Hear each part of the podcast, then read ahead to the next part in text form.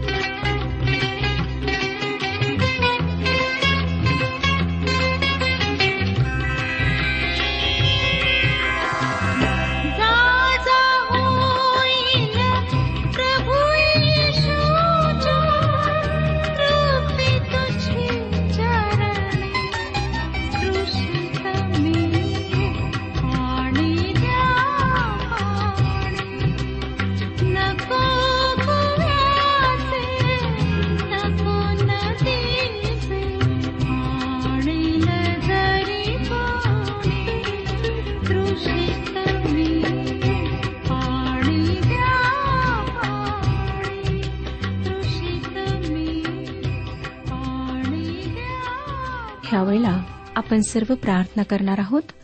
म्हणून आपले लक्ष परमेश्वराकडे लावा शांतता राखा. स्वतःला परमेश्वरासमोर नम्र करा. पश्चातापी अंतकरणाने त्याच्या समक्ष या. प्रार्थना करूया.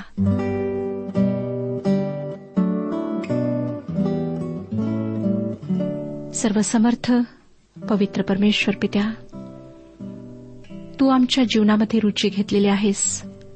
म्हणून आज आम्ही तुझ्या समक्ष येऊ शकलो.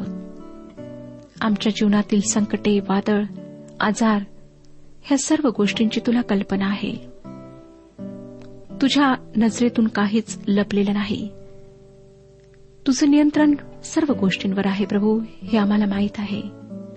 परंतु तरी सुद्धा बऱ्याचदा आमच्या जीवनातील परिस्थितींमध्ये आम्ही स्वतःच त्यातून सुटण्याचा मार्ग काढण्याचा प्रयत्न करतो. तुला विसरून जातो.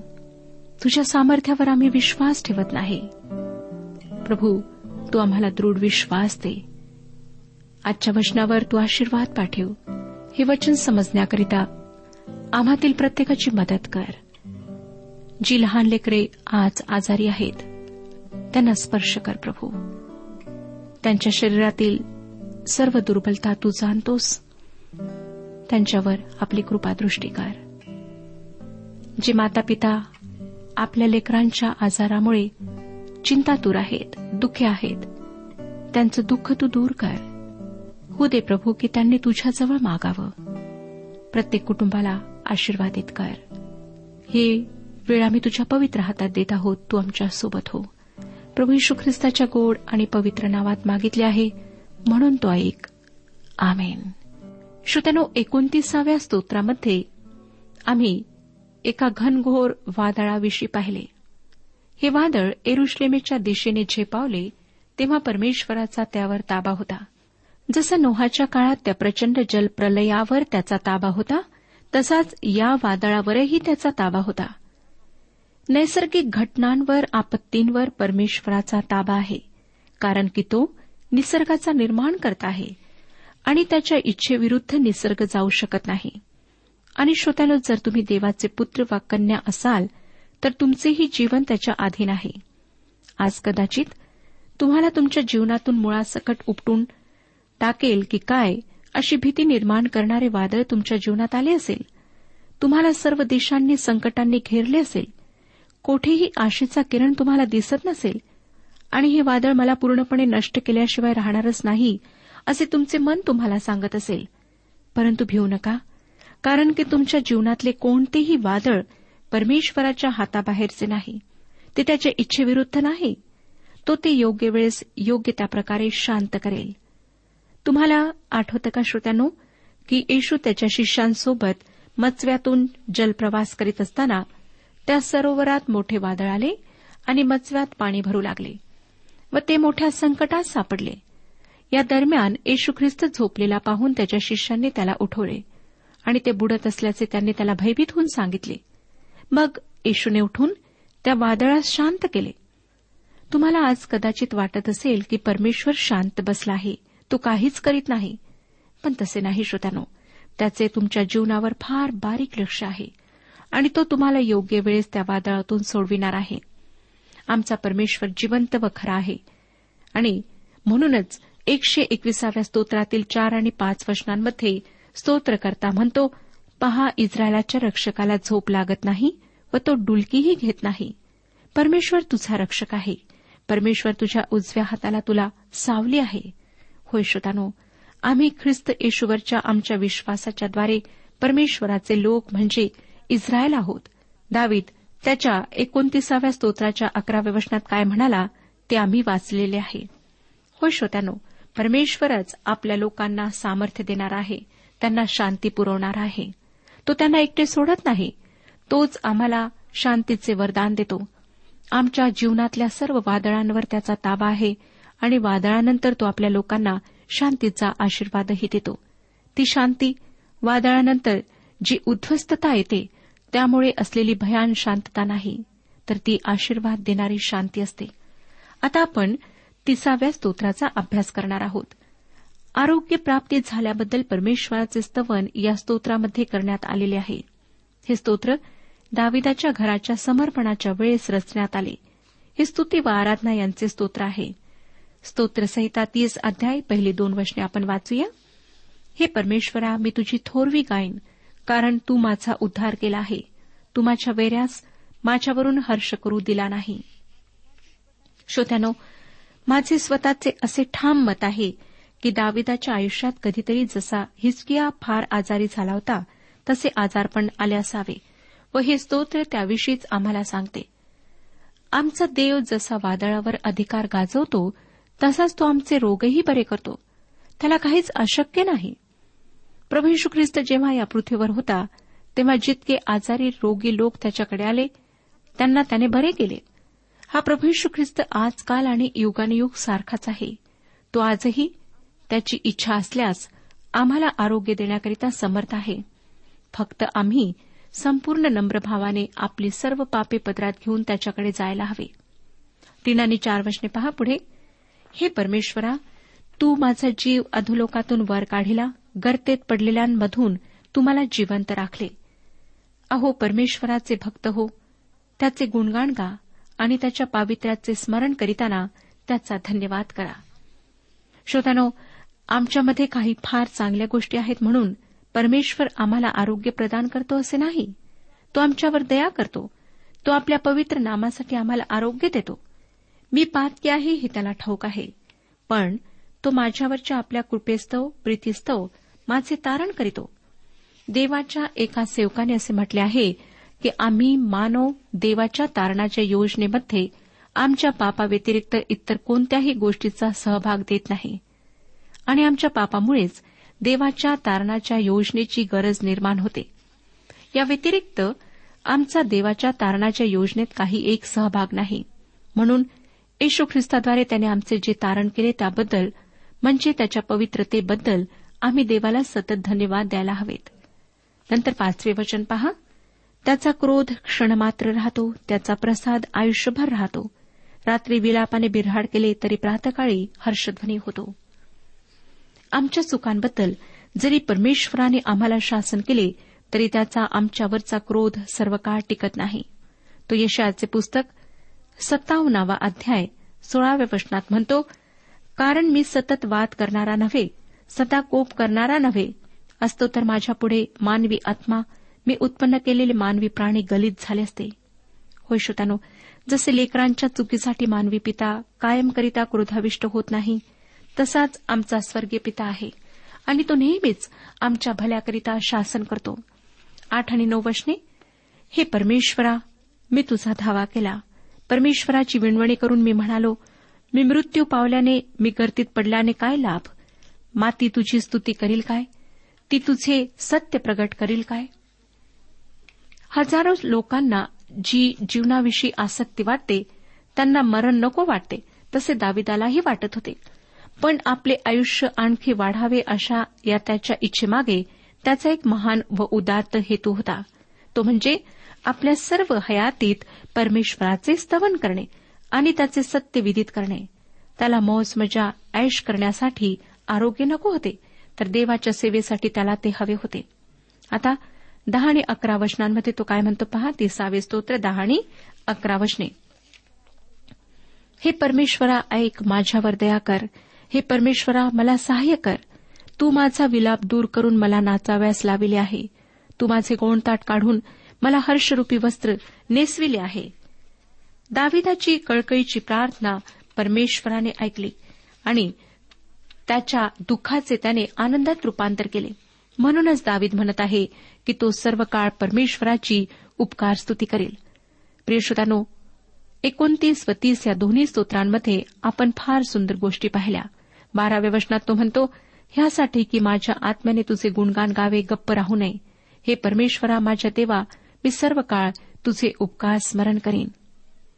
श्रोत्यानो परमेश्वराचे आमच्या म्हणजे त्याच्या लोकांच्या जीवनातल्या वादळांवर नियंत्रण आहे व तो त्यांना त्या वादळातून निभावण्यासाठी सामर्थ्य देतो. पुढे तो त्यांना शांतीचे वरदान देण्याचे आश्वासन देतो. आणि तिसाव्या स्तोत्रात आम्ही पाहिले की तो आमच्या दुःखाचे आनंदात रूपांतर करतो. आता आपण एकतिसाव्या स्तोत्राकडे वळूया. संकटातून सुटण्यासाठी प्रार्थना ही या स्तोत्राची मध्यवर्ती कल्पना आहे.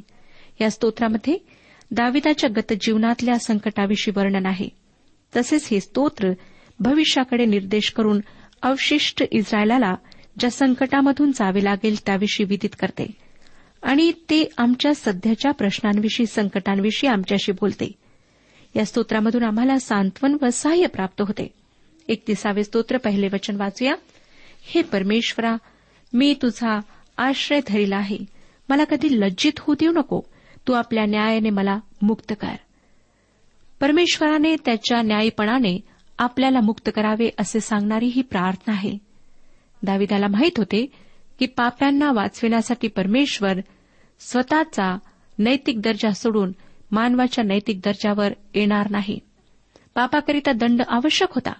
आणि जर पापी मानव तो दंड भरू शकत नाही तर कोणी दुसऱ्याने तो भरणे आवश्यक होते. देवाची एक योजना आहे तो पाप्यांना वाचू शकतो कारण तो दंड कोणीतरी भरलेला आहे. ती व्यक्ती म्हणजे त्याचा एकुलता एक पुत्र येशू ख्रिस्त. यामुळे दावीद पुढे म्हणतो वाचूया श्रोत्यानो दोन आणि तीन वचने. माझ्याकडे आपला कान लाव मला सत्वर सोडीव. तू माझा प्रबल दुर्ग हो. माझ्या बचावासाठी आश्रयस्थान हो.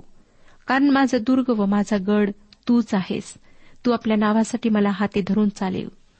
श्रोत्यानो तुमचे आश्रयाचे स्थान कोणते आहे? तुम्ही दाविदाप्रमाणे प्रभू परमेश्वराला आपला दुर्ग आपला गड बनविले आहे काय? जर नाही तर आज आपणाजवळ संधी आहे. करिंदकरास पहिले पत्र तिसरा अध्याय अकरावं वचन सांगतं येशू ख्रिस्त हा जो घातलेला पाया त्याच्या वाचून दुसरा पाया कोणाला घालता येत नाही. तारणारा येशू ख्रिस्त तो मजबूत खडक आहे ज्यावर आम्ही पूर्णपणे विसंपून राहू शकतो. आम्ही डगमगू शकतो परंतु हा खडक कधी हालत सुद्धा नाही. दावीद पुढे परमेश्वराला असे म्हणत नाही की तो राजा असल्यामुळे परमेश्वराने त्याला चालवावे. तो असे म्हणत आहे की परमेश्वराने त्याच्या नामासाठी त्याला चालवावे.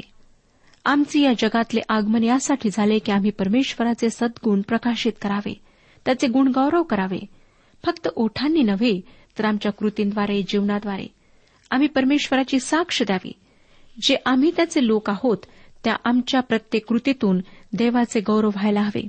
म्हणूनच आमच्या प्रत्येकासाठी ही प्रार्थना आवश्यक आहे की देवाने आपल्या नामास्तव आम्हाला चालवावे. पुढे चार आणि पाच वचने पहा. त्यांनी माझ्यासाठी गुप्तपणे पसरलेल्या जाळ्यातून तुम्हाला ओढून काढ कारण तू माझा आश्रय आहेस. तुझ्या हाती मी आपला आत्मा सोपितो. हे परमेश्वरा सत्य स्वरूप देवा तू माझा उद्धार केला आहे. श्रोत्यानं तुम्हाला आठवतच असेल की जेव्हा प्रभू यशू ख्रिस्ताला वधस्तंभावर देण्यात आले तेव्हा तो काय बोलला? लुक्रू शुभवर्तमान तेविसावाध्याय सेचाळीसावे वचन. लुक्रू तेविसावा अध्याय सेहेचाळीसावे वचन तेव्हा येशू उच्च स्वराने ओरडून म्हणाला हे बापा मी आपला आत्मा तुझ्या हाती सोपून देतो. असे बोलून त्याने प्राण सोडले. त्यानंतर स्टेफन ह्या पहिल्या ख्रिस्ती हुतात्म्याला लोकांनी धोंडमार करून ठार केले तेव्हा तो काय म्हणाला ते आपण प्रेषितांची कृत्ये सातवाध्याय एकोणसाठ वचनात वाचूया. तेव्हा ते स्टेफनाला दगडमार करीत असता तो प्रभूचा धावा करीत म्हणाला हे प्रभू येशू माझ्या आत्म्याचा स्वीकार कर. श्रोत्यानो ही गोष्ट खरोखर चित्तवेधक आहे की मंडळीच्या शतकानुशतकाच्या इतिहासामध्ये ख्रिस्ती हुतात्म्यांनी हे शब्द वापरले. जेव्हा एका देवाच्या सेवकावर मृत्यूदंड भोगण्याची वेळ आली तेव्हा तेथल्या धर्माच्या मुख्याधिकाऱ्यांनी त्यांना म्हटले आणि आता आम्ही तुझा आत्मा सैतानाच्या हाती सोपून देतो. आणि यावेळेस मोठ्या शांतपणे व धीरगंभीरपणे त्या देवाच्या सेवकाने त्यांना उत्तर दिले प्रभू यशू ख्रिस्ता मी आपला आत्मा तुझ्या हाती सोपून देतो. ज्या आत्म्याला तू तारले आहेस तो आत्मा प्रभू यशू ख्रिस्ता मी तुझ्या हाती सोपून देतो. आणि श्रोत्यानं प्रगटीकरणाच्या पुस्तकामध्ये ज्या स्मरणा येथील मंडळीचा उल्लेख आहे तेथील देवाचे एक महान सेवक पॉलिकॉर्प यांना जेव्हा देहदंड म्हणून जिवंत जाण्यात आले त्यावेळेस त्यांनीही हेच वाक्य उच्चारले.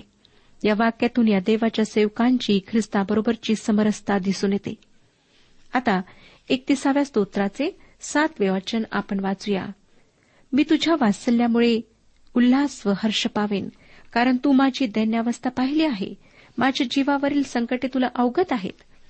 श्रोत्यानो परमेश्वराला आमची संकटे अवगत आहेत हे माहीत असणे किती दिलासादायक गोष्ट आहे. जेव्हा मिसर देशात म्हणजे इजिप्तमध्ये इस्रायली लोक दास्यात होते व त्यांची सुटका करण्याची परमेश्वराची इच्छा होती. तेव्हा तो मोशेला काय म्हणाला ते आपण निर्गमाचे पुस्तक तिसरा अध्याय सात आणि आठ वचनांमध्ये वाचूया. निर्गम तिसरा अध्याय सात आणि आठ वचने. परमेश्वर म्हणाला मिसर देशात असलेल्या माझ्या लोकांची विपत्ती मी खरोखर पाहिली आहे. त्याचपासून बिगार काम घेणाऱ्या मुकादमाच्या त्रासामुळे त्यांनी केलेला आकांत मी ऐकला आहे. त्यांचे क्लेश मी जाणून आहे.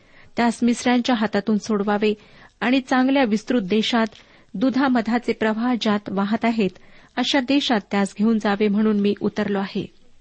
होय श्रोतानो परमेश्वराला आमच्यावरची संकटे अवगत आहेत. व आमच्या हाकेला तो निश्चित उत्तर देतो. दाविदाने त्याच्यावरच्या संकटाच्या वेळेस देवाला हाक मारली. वाचूया स्तोत्र एकतीस नववे वचन. हे परमेश्वरा माझ्यावर कृपा कर कारण मी संकटात आहे. माझे नेत्र माझा जीव माझे शरीर ही दुखाने क्षीण झाली आहेत. आज जर तुम्ही संकटात असाल तर ख्रिस्ताच्या नावामध्ये प्रभू परमेश्वराला हाक मारा. तो संकट समय निश्चित तुमच्या मदतीस येईल. इकडे तिकडे जाण्यापेक्षा ह्याला त्याला सांगण्यापेक्षा देवाला सांगा देवाजवळ जा. पंधराव्या वचनात दावीद म्हणतो माझे दिवस तुझ्या हाती आहेत. माझ्या वैऱ्यांच्या हातातून माझ्या पाठीस लागणाऱ्यांपासून मला सोडिव. दावेदाला खात्रीने माहीत होते श्रोत्यानो की त्याचे दिवस परमेश्वराच्या हाती आहेत. मलाही तीच खात्री आहे की माझे दिवस प्रभू परमेश्वराच्या हाती आहेत. म्हणून मी त्याविषयी निर्धास्त होऊ शकते. सोळाव्या वचनात पुढे दावीद म्हणतो सोळावे वचन वाचूया. तू आपल्या सेवकावर आपला मुख प्रकाश पाड. तू आपल्या वात्सल्याने मला तार. पवित्र शास्त्र आम्हाला सांगते की देव आत्मा आहे. मग देव आत्मा आहे तर तो आपला मुखप्रकाश आम्हावर कसा पाडू शकेल? एका फार पूर्वीच्या हिब्रू भाष्यकाराने म्हटले की येशू ख्रिस्त हा देवाचे मुख आहे. ही गोष्ट खरी आहे श्रोतानो कारण त्याच्याचद्वारे आम्ही देवाला पाहू शकतो. एकोणीसावे वचन वाचूया. तुझे चांगुलपण किती थोर आहे. तुझे भय धरणाऱ्यांकरिता तू ते साठवून ठेवले आहे. तुझा आश्रय करणाऱ्यांसाठी मनुष्य मात्रा देखत तू ते सिद्ध केले आहे. श्रोत्यानो परमेश्वराची प्रेमदया युगानुयुग टिकणारी आहे. त्याचे चांगुलपण थोर आहे. त्याची साक्ष तुम्ही कधी इतरांना सांगितली आहे काय? जसे तुम्ही आपल्या प्रियजनांविषयी चांगले बोलता तसे त्याच्याविषयी तुम्ही इतरांजवळ कधी बोलला आहात काय? आज परमेश्वर आपणाला हे प्रश्न विचारत आहे. पुढची वचने वाचूया वीस ते चोवीस वचने सांगतात तू आपल्या समक्षतेच्या गुप्तस्थळी मनुष्यांच्या कारस्थानापासून त्यांना लपवितोस. शब्दकलहापासून त्यांना आपल्या मंडपात सुरक्षित ठेवतोस. परमेश्वर धन्यवाद येत असो. कारण वेढा पडलेल्या शहरात सापडल्यासारखा मी झालो असता त्याने अद्भूत रीतीने आपले वात्सल्य मला दाखविले. मी तर अधीर होऊन म्हणालो की मी तुझ्या दृष्टीपुढून दूर झालो आहे. तर मी तुझा धावा केला तेव्हा तू माझ्या विणवणीचा शब्द ऐकला. अहो परमेश्वराचे सर्व भक्त हो तुम्ही त्याच्यावर प्रेम करा. परमेश्वर विश्वास ठेवणाऱ्यांचे रक्षण करीतो. गर्विष्ठांचे पुरेपूर पारिपत्य करीतो. अहो परमेश्वराची आशा धरणारे तुम्ही सर्व हिंमत बांधा. तुमचे मन धीर धरो. श्रोत्यानो फार दिलासा देणारे असे हे स्तोत्र आहे. काय? आपण परमेश्वरावर प्रेम करता? परमेश्वराची आशा धरून आपण जीवन जगता? जर नाही तर आज परमेश्वर आपणाशी बोलत आहे. परमेश्वरावर भाव ठेवा. परमेश्वरावर प्रेम करा. कारण श्रोत्यानो तोच आमची ढाल आहे तोच आमचा मेंढपाळ आहे तोच प्रत्येक परिस्थितीत आम्हाला सावरून धरतो. आणि जर आम्ही त्याच्यापासून दूर जाऊ तर आम्हाला कळेल की आमची स्थिती किती दयनीय होते.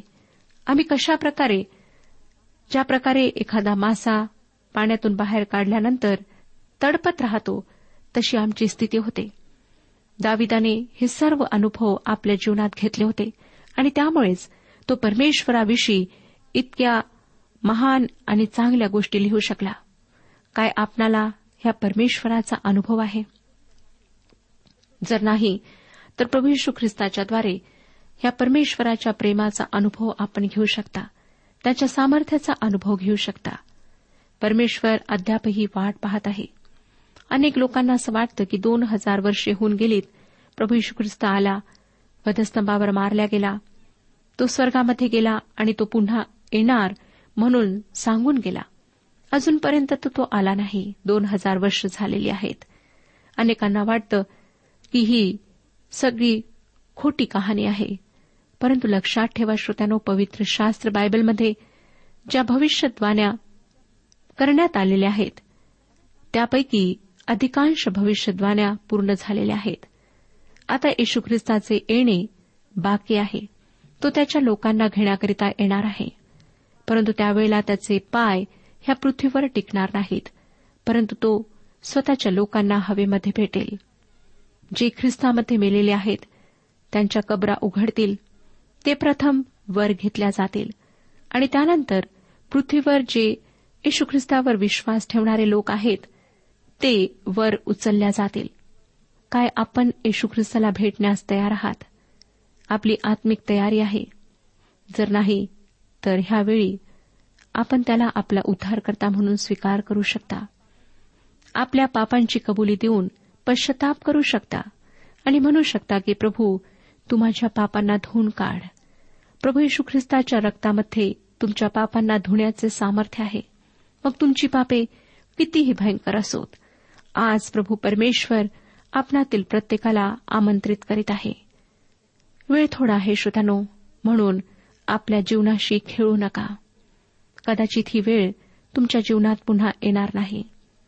परंतु आज जेव्हा परमेश्वर आपणाशी बोललेला आहे तो आपणाला प्रसंग देत आहे तेव्हा त्याची हीच इच्छा आहे की आपण कुठलाही संकोच न धरता कुठल्याही गोष्टीचा विचार न करता ख्रिस्ताजवळ यावे त्याला आपले जीवन समर्पित करावे. ह्या जगातून अनेक लोक येशू ख्रिस्ताविना जीवन जगून गेलेले आहेत. त्यांनी येशू ख्रिस्ताला आपले जीवन समर्पित केले नाही. परमेश्वर त्यांचा न्याय करणार आहे. परंतु तुम्ही जे जिवंत आहात त्या सर्वांना तो वारंवार प्रसंग देत आहे.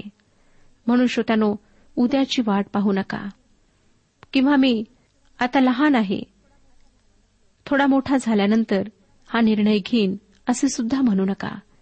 कारण वेळ तुमच्या हातातून निघून गेलेली असणार. तुम्हाला माहीत नाही मला माहीत नाही की आमचा अंत केव्हा येणार. म्हणून ह्यावेळीच आपण निश्चय करूया. परमेश्वर आपणा सर्वांस आशीर्वाद देऊ. आजच्या उपासना कार्यक्रमात परमेश्वराच्या जिवंत वचनातून मार्गदर्शन आपण ऐकलं. आजच्या या वचनातून आपणास काही आशीर्वाद मिळाला असेल यात काही शंका नाही. सध्या हो जीवनविषयक काही शंका असल्यास किंवा काही प्रश्न असल्यास किंवा काही प्रार्थना निवेदन असल्यास पत्राद्वारे आम्हास अवश्य कळवा. आम्हाला अगदी आनंदच होईल. पत्र व्यवहारासाठी आमचा पत्ता लिहून घ्यावा.